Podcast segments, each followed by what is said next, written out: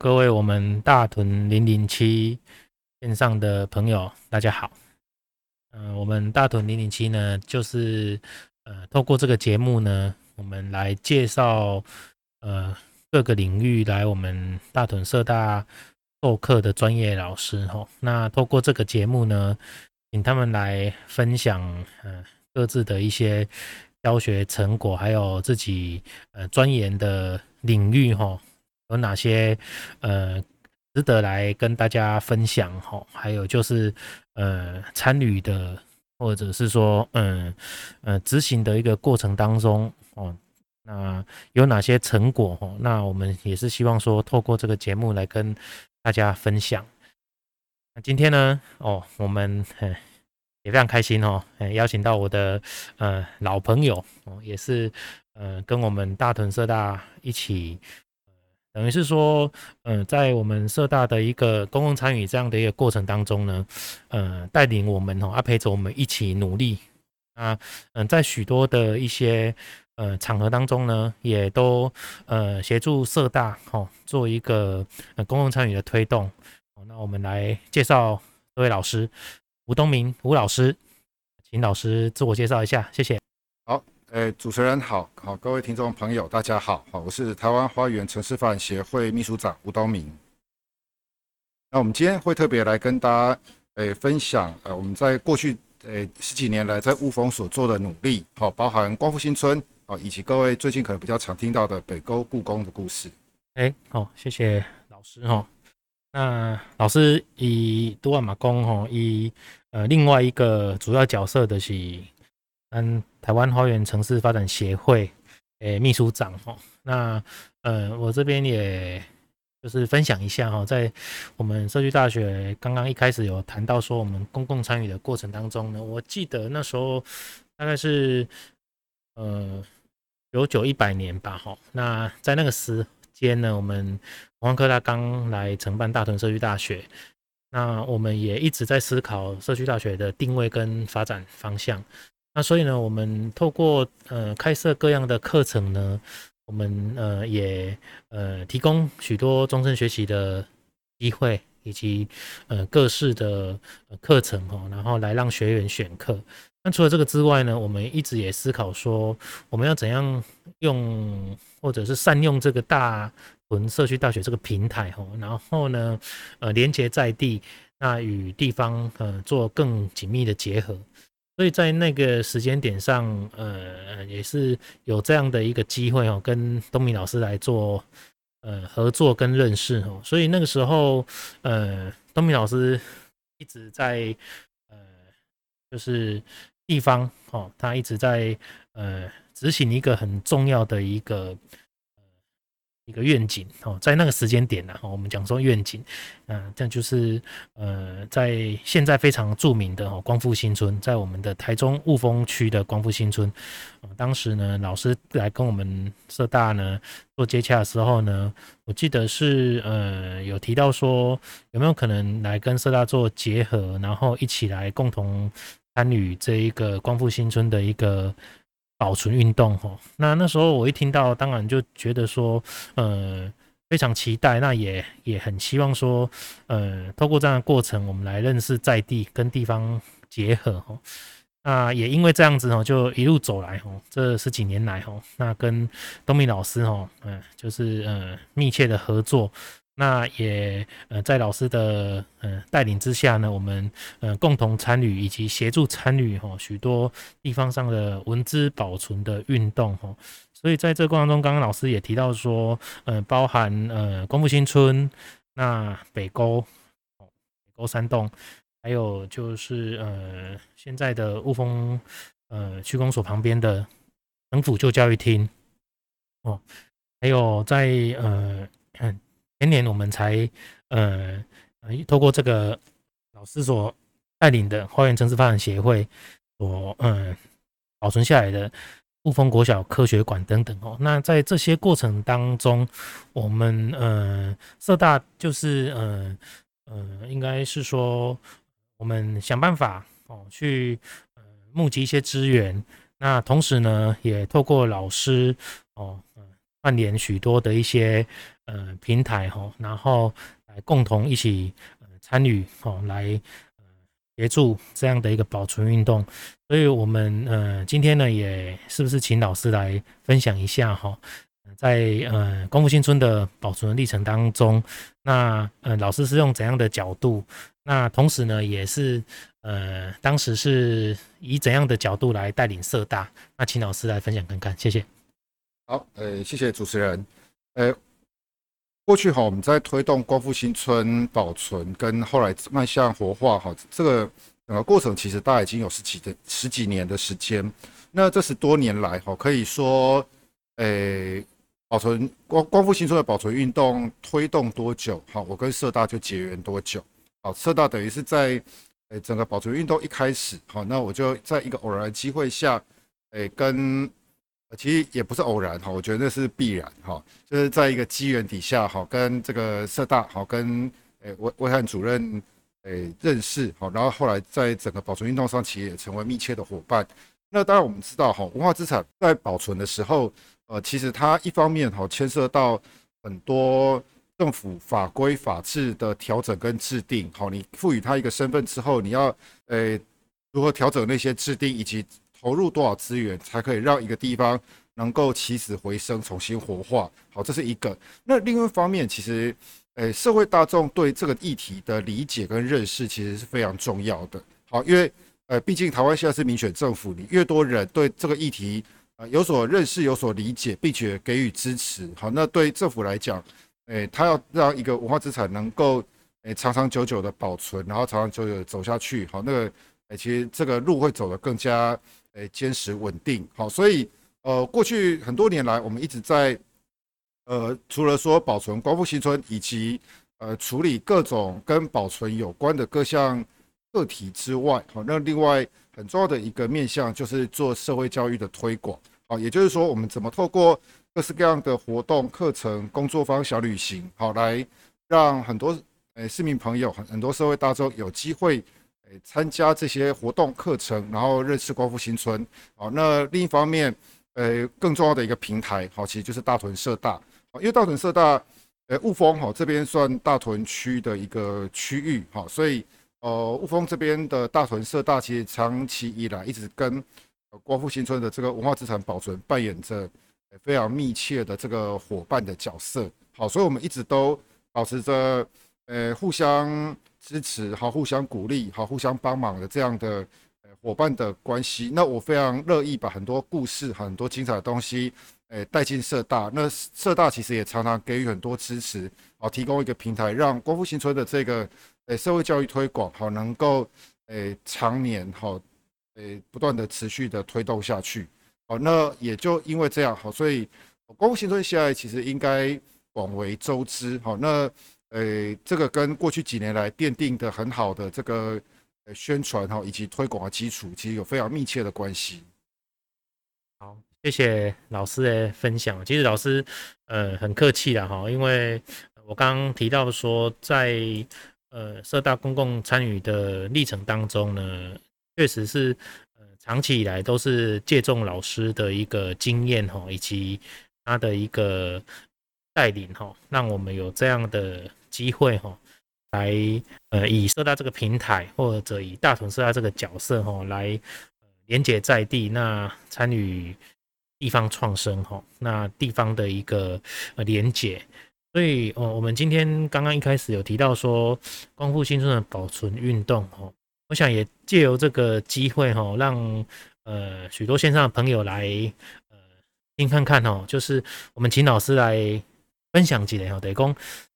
下面是所谓的文字保存啊，或者是文化保存这样的一个呃呃一个我们讲说广义的定义哈，然后大概了解一下哈，因为有时候呃大家对于说呃为什么这个也许是呃它会变成一个古迹，或者说它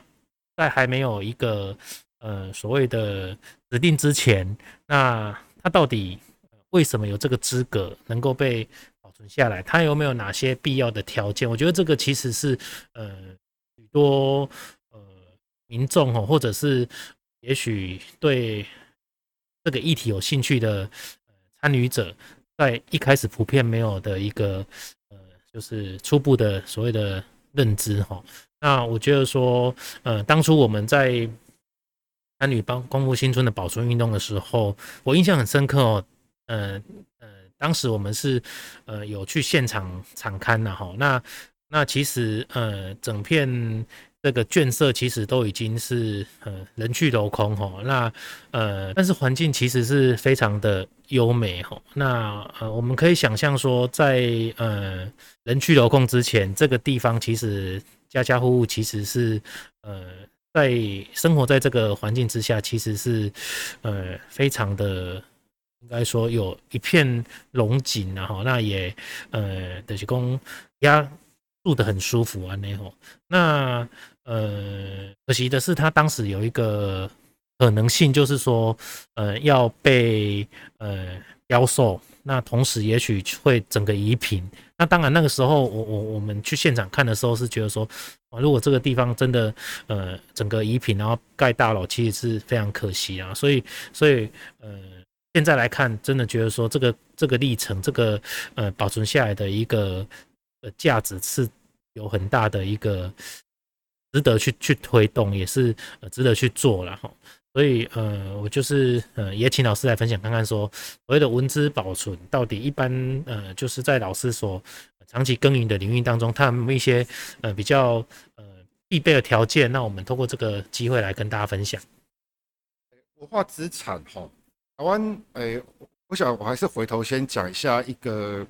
文化资产的一个严格跟概念，哦，因为，呃，台湾的文化资产法其实是在，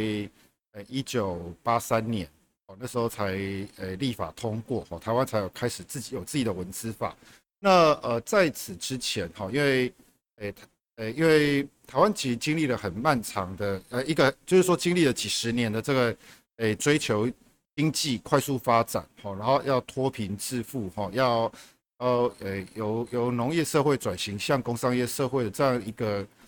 社会发展的阶段。在这个阶段，其实台湾有非常非常多的。呃，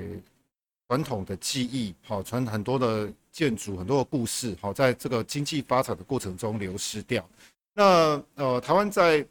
呃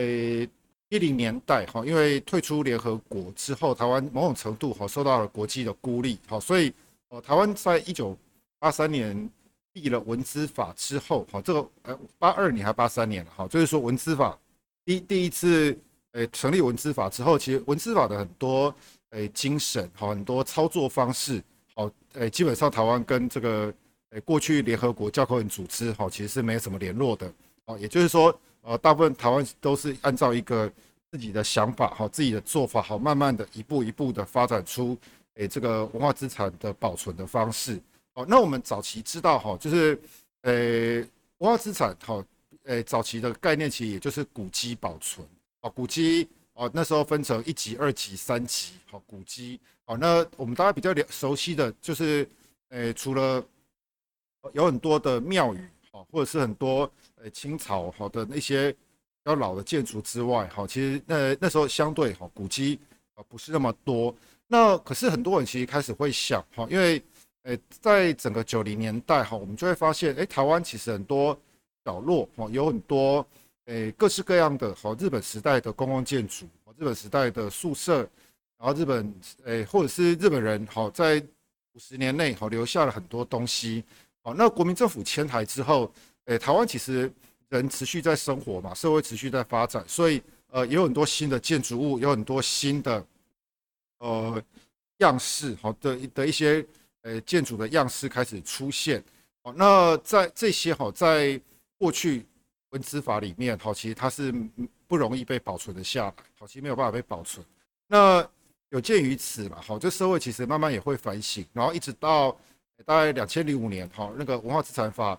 第二就是说有一次要大幅的翻修，好，然后开始调整了文化资产法，诶保存，就是说赋予赋予这个建筑或景观环境诶保存的这种名义，好，开始从古迹，好，然后开始。演变发展出比较多的类型出来，好，比如说，呃，像历史建筑、好聚落、文化景观、好等等，好，那后来有当然有更多的好这种，诶形态哈，它它诶慢慢的适应啊这个快速变动的社会。那呃光复新村大概从呃一开始我们要谈保存的时候，其实大概是诶从最早其实在一九九九年就开始，啊那时候还是第一版文字法的时候，也就是说，诶一个一九五零年一九五零年代才新建啊国民政府迁台以后才新建的一个大型的宿舍区，然后这个宿舍区里面好像也没什么，除了环境优美之外，哈，好像也没什么历史名人，哈，好像也不是在历史的年代上，其实也不是那么悠久，哈。啊，都在整个台湾发展史上重要性，好像也说不清楚，哦，那你要说它是文化资产，哈，可能有点勉强，哦，可是，呃，我们大概从一九九九年，好，那时候大概九二一大地震的那个阶段开始谈文化资产。光复新村要保存，好，当然那个时候谈保存是会被笑的，好，谈谈保存是会被会被责难的。那呃，慢慢的一直走到两千零五年，好，这个文字法大幅翻修之后，好，那一直到大约两千零八零九年，好，那光复新村开始迈入第二个阶第二阶段的文化资产保存的时候，我们就开始意识到，哦，就文化资产，好，不是，诶，只从，诶。那个年代上去决定它是不是有价值啊？因为早期古迹大家会从年代去决定，好，那可是有非常多的新的东西，其实都是近一百年内哦，可能是日本时代，甚至是国民政府时代才有。那所以我们会后来就要开始从，比如说它的呃艺术价值，好，说从它的某一个时代的独特性，好，或者是它它某个时代的代表性，好，从一些其他的面向来决定这个东西是不是有价值。那呃，在这个环境底下，国复新村开始有机会被讨论。好，其实已经，诶，距离最开始说要保存，已经大概已经过了快十年了哈。它开始有机会被讨论。那，诶，当时的这个讨论，呃，我们就，诶，在过程中开始爬书历史的资料，然后找到比较多有利于光复新村应该被保存的，好，具有独特性，好，具有这个历史特殊性的一些，诶，论证，好来。推动保存好，那也因为这样好，然后再加上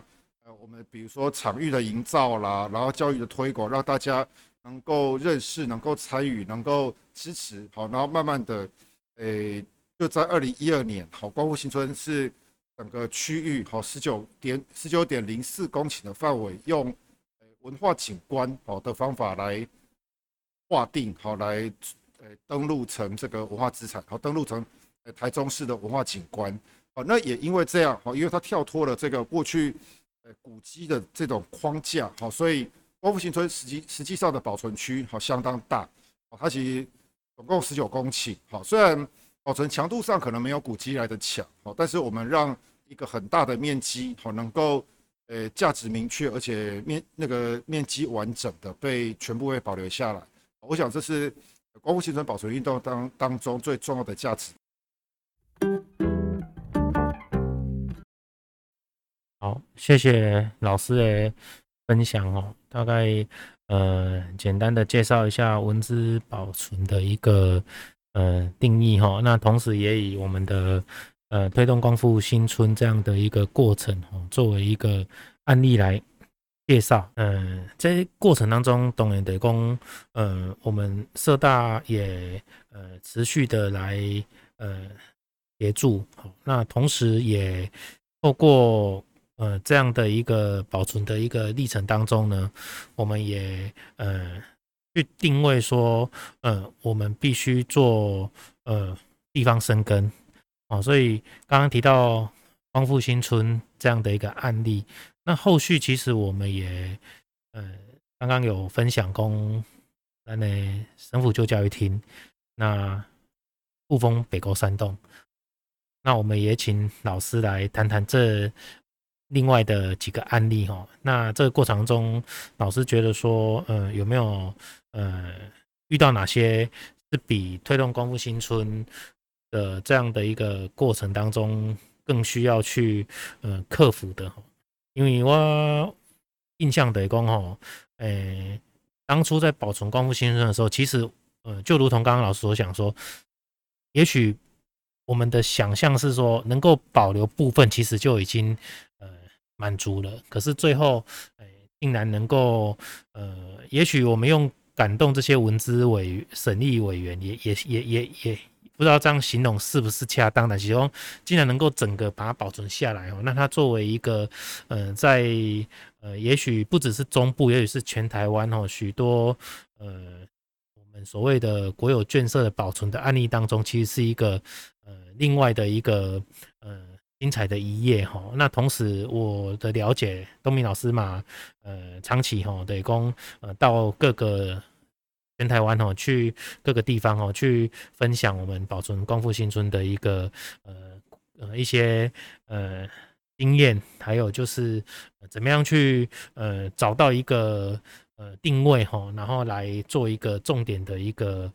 论述哈，然后作为这个在地的保存的一个价值哈。所以，我们回到刚刚讲说，不只是光复新村，那雾峰北沟啊，然后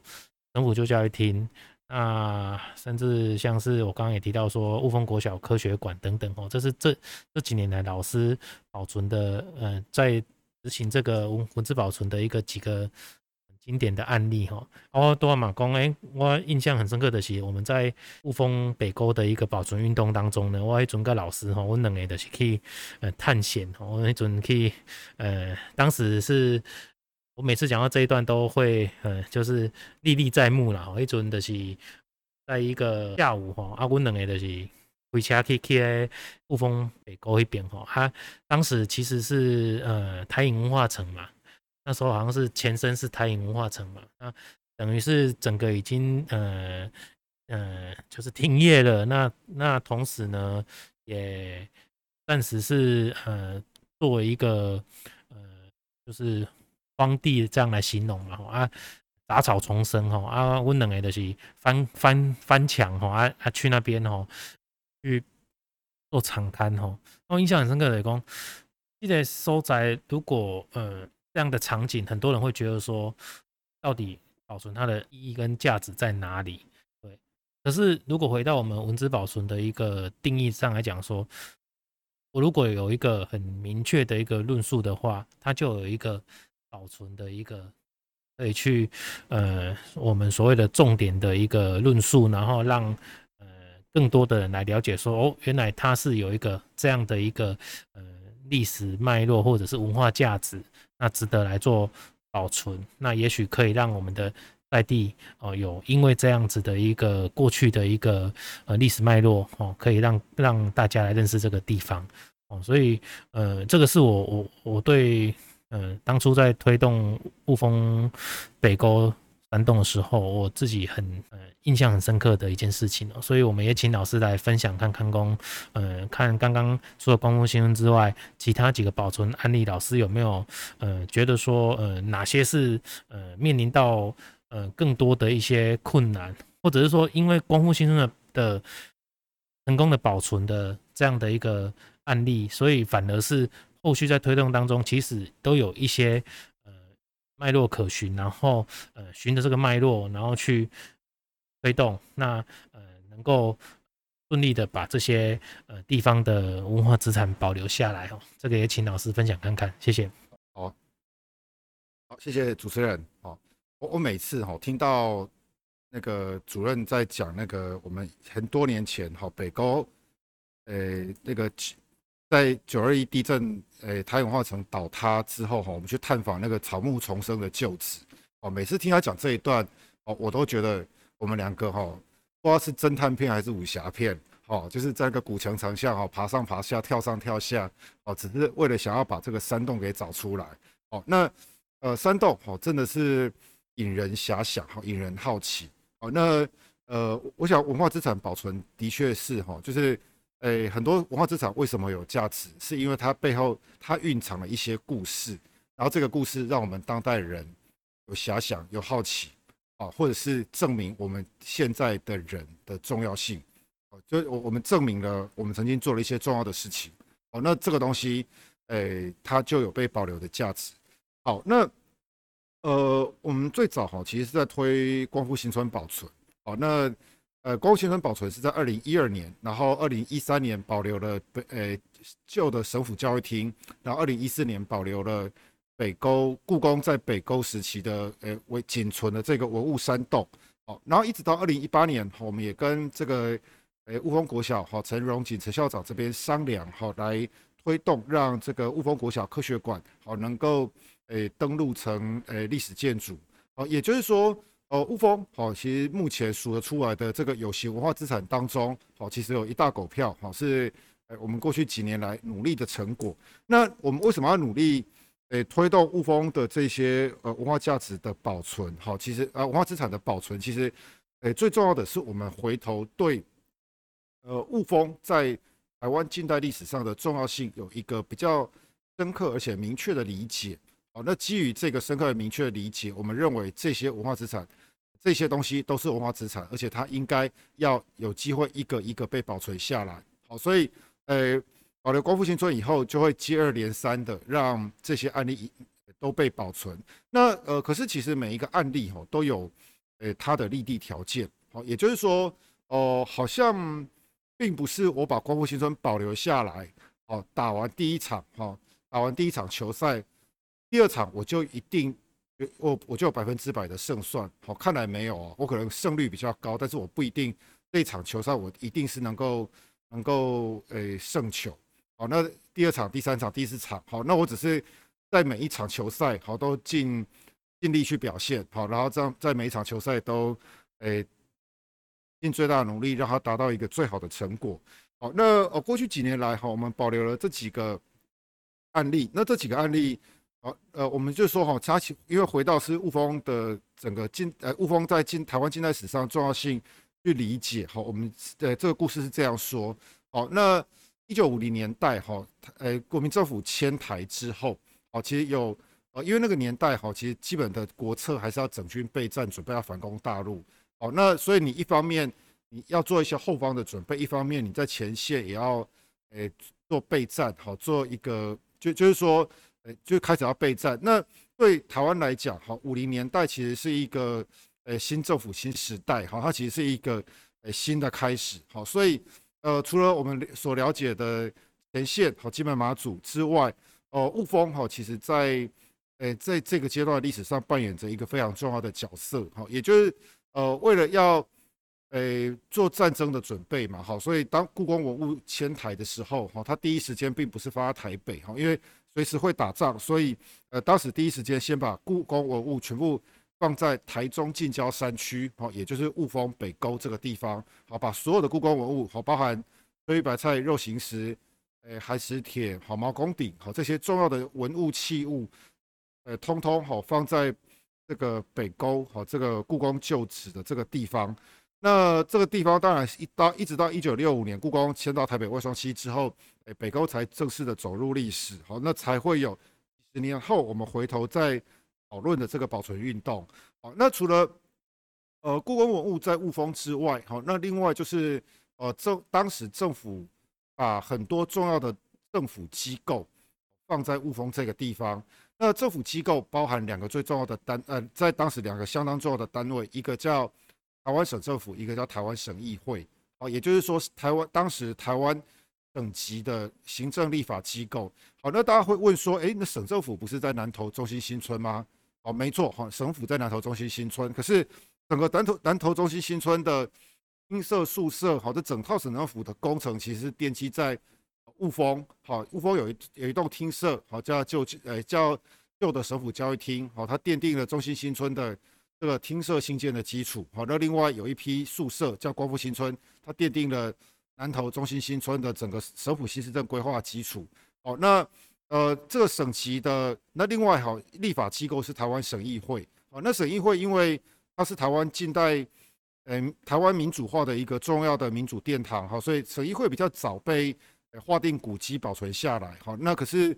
等教育厅跟光复新村，好，相对关注比较少，所以，呃，我们过去就，呃，花了比较多时间，哈，那罗列盘点，然后先后保存了光复新村、旧教育厅，以及后来又把北沟故宫的旧址，哦，通通登录保留下来，哦，那这个东这几个地点，好，它就足以标示，好，这呃整个雾峰在台湾的一九五零年代所扮演的重要的这个历史的定位，好，那也这个也是我们自己在。认为雾峰这一批战后近代文化资产的它的整体的这个价值所在。好，谢谢老师哈。那呃，这些地方上的文字保存的一些案例哈，呃，其实都有很多的精彩的故事哈。那像刚刚老师所提到这个雾峰北沟哈，那嗯、呃，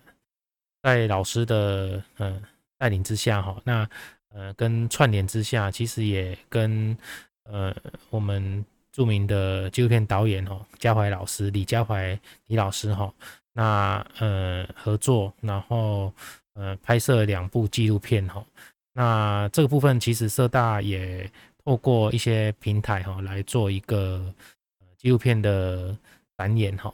那当然这个过程当中，其实就是说主要是希望呃透过社大这个平台，我们来呃分享跟呃介绍哈。就是有这样的一群为地方嗯努力，然后为地方呃文化、为地方嗯、扎根的文化扎根、文化生根的这些呃文史工作者们哦，所以呃我们也在利用这个机会感谢老师了哈。那呃我这边想要请教老师的就是说。呃，我们回到刚刚光复新村这个议题了哈。呃，我记得我们当初在参与保存的过程当中，呃，在还没有真正的确立这个呃所谓的呃文化景观价值的这个定位之前，其实曾经有一个阶段性是呃有一个小小区块的一个。呃，我们讲说建设先整建完毕哈，那开放给几个单位去做认养。那当然，社大当时也去认养一个空间哈。那后来，呃，我们利用这个空间也办了几次的一个一些活动哈。那呃，在之后呢，呃，市府呢，那推动了带新计划，那鼓励许多呃有有志创业的一些青年哦，然后。进驻我们的光复新村，对，然后呢，透过市府整建建设，哦，那提供这样的空间，那给这些呃，就是创业青年们有一个呃，等于是说试验的一个场域。那后续到呃这几年，其实光复新村它已经发展成我们嗯讲说嗯。中部地区哈，或者是说中部一日游一个蛮重要的一个观光景点哈，就不无论是南下北上哈，只要到中部来观光来旅游哈，那我想网络上一查，或者是说呢，许多的一些呃平台都可以搜寻到光复新村是呃值得一游、值得参参观哈。旅游的地方哈，那我其实呃也一直在跟老师讨论，就是说，在这样的一个呃改变之下哈，从一开始我因为因为我们确实是经历过从无到有的一个这样的历程的哦，当时我我也分享说，呃，在真正一开始九九年那时候，老师在推动，那社大大概也是一年一年后一百年的时候，那有机会来。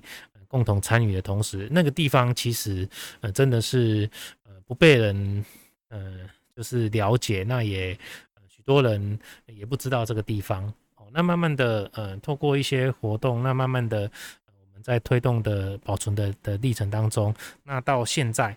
那这当中其实我自己感觉落差是蛮明显的，然后那尤其是说呃现在。不只是一般的民众，甚至呃政府单位也把它视为一个在宣传中部地区旅游的一个重要的一个景点哦。那在这样的一个呃现况当中，我我也一直很想请教老师说，那光复新村呃有没有其实呃我们所谓的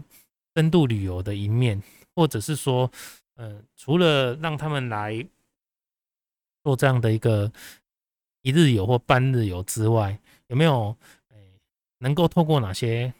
怎样的一个活动，可以让他们对这个地方更了解？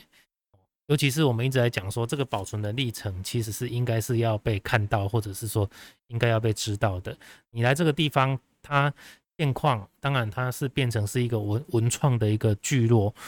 可是这些文创的聚落，它呃看起来比较像是表面的，很多人可能不知道说，哎，这个地方为什么会会会会被保存下来，甚至呃有几次我们在呃办活动的时候，然后走在光复新村那。就有一些游客走过，就他就直接的分享，甲伊的朋友讲啊，这个较早迄人讲的讲，呃，眷舍嘛，就是军军队，哎，就是眷村呐，哎，对，眷村，嘿，那也我也听到有人就直接讲说，哦，这是下面呃国营企国营企业的宿舍，对，那其实其实就就会觉得说，呃。那个本质其实大家都不清楚，那很可惜啦。哦，那呃，我我想说，也借由这个机会来请老师分享看看哦，有没有怎样的一个观点或想法哦，可以，诶，可以让光复新村其实除了我们讲说量的发展，那那亮点的发展的情况，变成是一个观光观光的一个重要景点之外，其实有一些文化质感的提升，这个也请老师分享看看，谢谢。诶，光复新村哈是这样，就是我我想我会要我现在回头哈，跟各位听众朋友先简介一下光复新村哈。光复新村啊，它是台湾省政府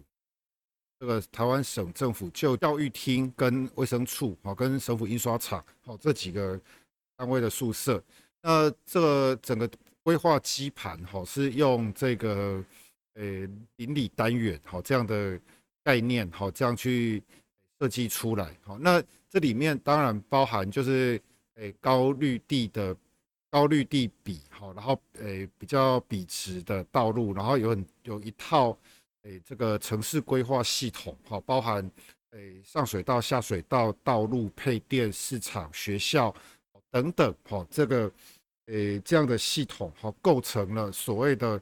省政府新市镇，好的这个实验基地，好，光复新村，好，那。呃，我想如果各位听到哈，我现在谈到光复新村，好，大家可以理解得到光复新村哈，它其实是一个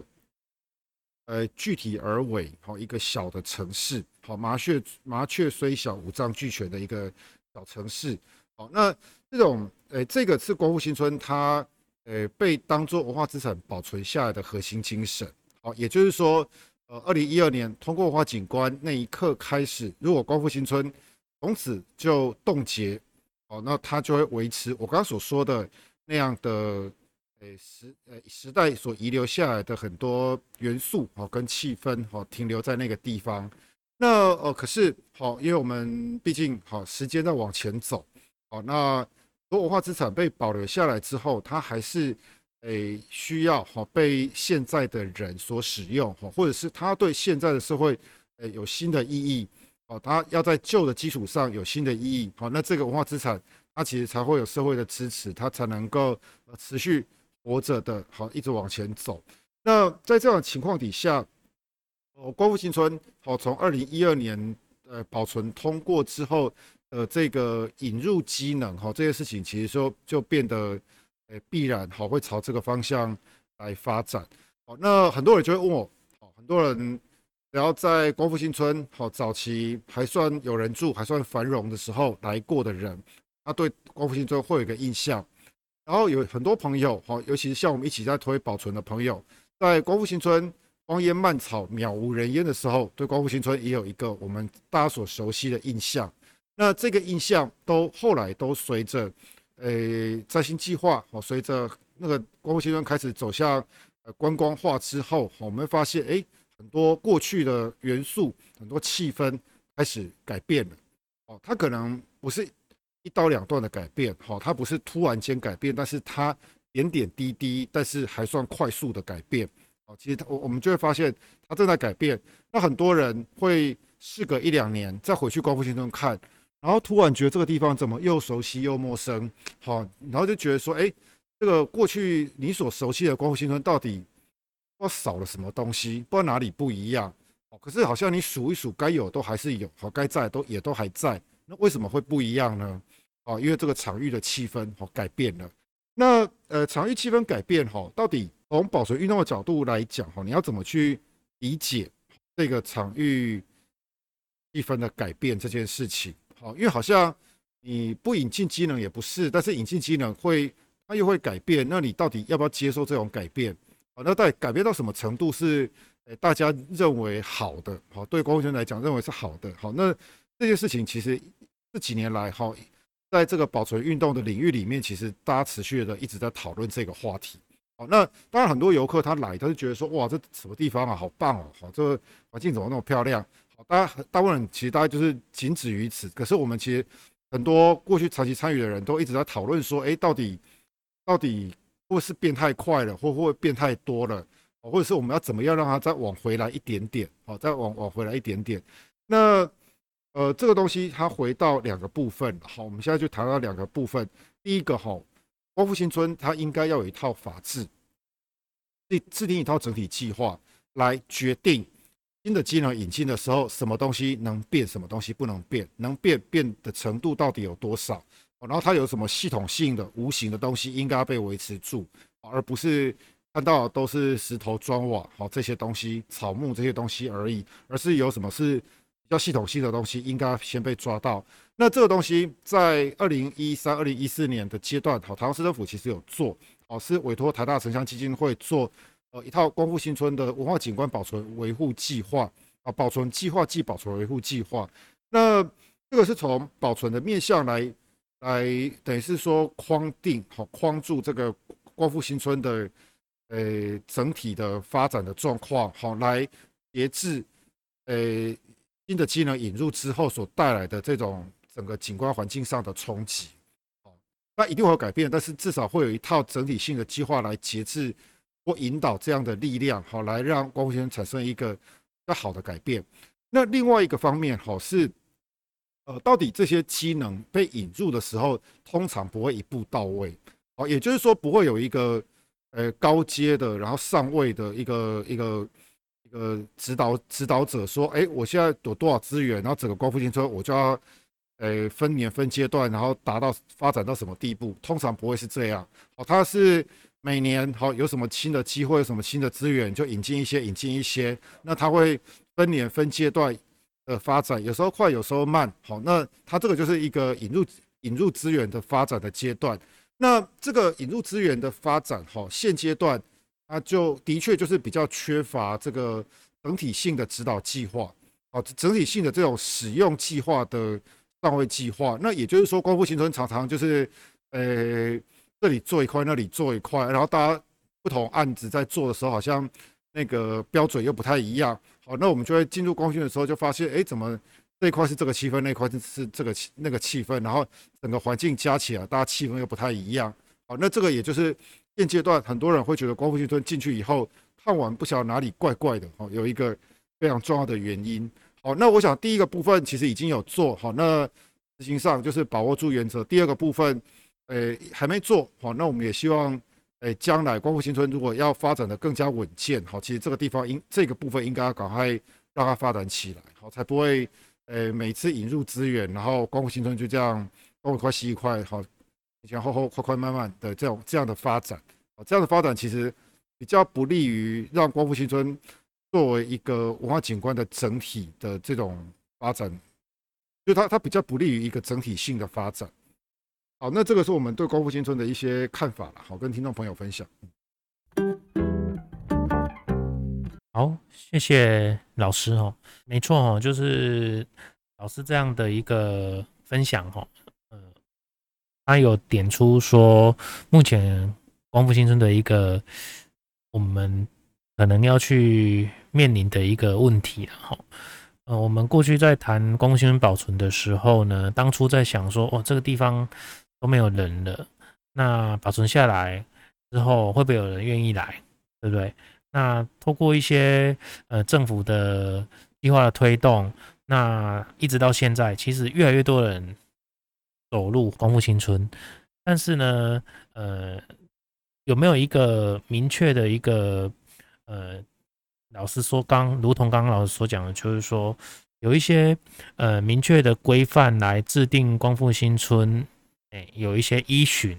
哦，让不管是呃新的计划进来，或者是说呃想要带入资源的。呃，不管是官政府单位或者是民间团体，其实都有一个规范可以来参考，让呃在呃我们讲说创新的一个呃历程当中呢，其实它原本的一个本质文化价值能够并存。我觉得这个其实是呃值得呃许多人来思考了哈。那呃非常谢谢老师哦提出这样的一个看法哦。那透过今天这样的一个短短的一个访问哦，那老师来呃。分享他的一些经验哈，那我这边也来呃推荐一下老师了哈。老师呃目前他是台湾花园城市发展协会的秘书长哈，那也也担任过中华民国文化雾峰文化创意协会理事长，那也长期哈在我们大屯社大呃授课哈。那过去呢，老师呃所带领的台湾花园城市发展协会哈。在一百零四年也荣获国家环境教育奖团体组的优等。那另外呢，呃，也获选台中市政府爱心计划、爱心青年逐梦台中的计划哈。那另外呢，呃，老师呃也荣获哦这个台湾城镇品牌奖青年地方贡献奖哈。那这个都是呃一个呃很好的一个呃。成绩哈，那一些呃值得来推荐老师的一个呃历程哈。那最后呢，我们是不是呃请老师哈来呃分享跟推荐？最近有没有什么哎、想要就是自己觉得开心的，然后人事物啊，借由这个机会推荐或者是分享给我们的线上的朋友？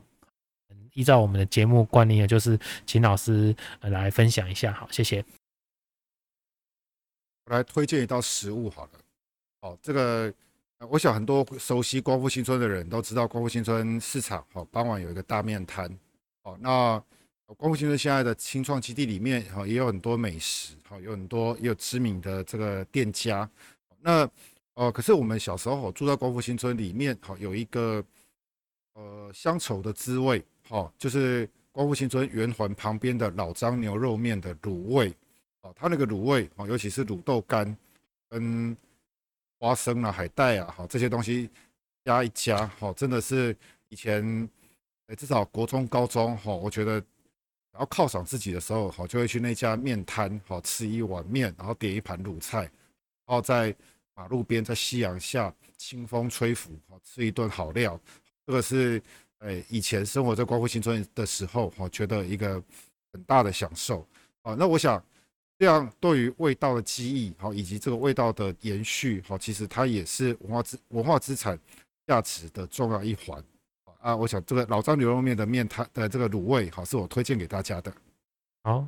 谢谢老师哈，果然哦很在地哈，很在地风味哈。呃，光复新村的面摊哦，我也常常跟老师去，呃，我们我们那时候其实是一个呃，我们讲说。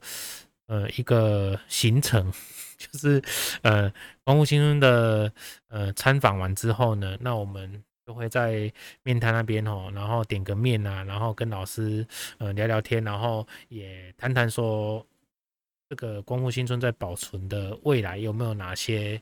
呃要去值得去重注意的的一个方向哦。那我们也曾经在。那个面摊前面哈办理这一个呃夏日电影院哈，那所以呢呃那个地方哈就是呃非常就是推荐给我们线上的朋友。当然就是说呃整个光复新村它其实它有一个代表性然后那呃我们在今天这个节目当中呢就是呃邀请我们的吴东明吴老师哈来给咱呃分享哦阿哥介绍这个所在哈。啊，真的非常谢谢他哦。那呃，大屯社大呢，呃，一直在以终身学习，然后落实在地关怀、厚植公民社会这样的一个办学理念哦，推动我们的一个呃地方连结哈。那文资保存、文文化运动哦，所以呃。后续我们呃在呃疫情呃渐渐趋缓解封之后呢，我们也希望呃回到过去我们呃由一些我们地方的一些文史工作者，然后我们文资保存的老师哦，我们的呃文史文史师资群等等哦来呃。执行相关的一些呃地方文化传承的计划，然后介绍在地的文史哦。那当然就是呃特别推荐我们的吴东明吴老师哈。我们不定期哈也长期，应该说不定时，然后长期哦。那邀请他来我们大屯社大哈分享有关呃文字保存的一些议题，以及老师推动的一些经验分享，甚至工作坊哦。还有在地小旅行等等，欢迎各位线上的朋友有兴趣的话，哦，那本集哦这个节目大屯零零七，呃，推荐我们的吴东明吴老师。那如果各位有兴趣的话呢，呃，往后可以关注我们的粉丝团，我们社大的网站哦。那有兴趣，我想东明老师都会呃把他的专业分享给各位。好，那最后呢，就是再次谢谢我们的吴东明吴老师，谢谢老师。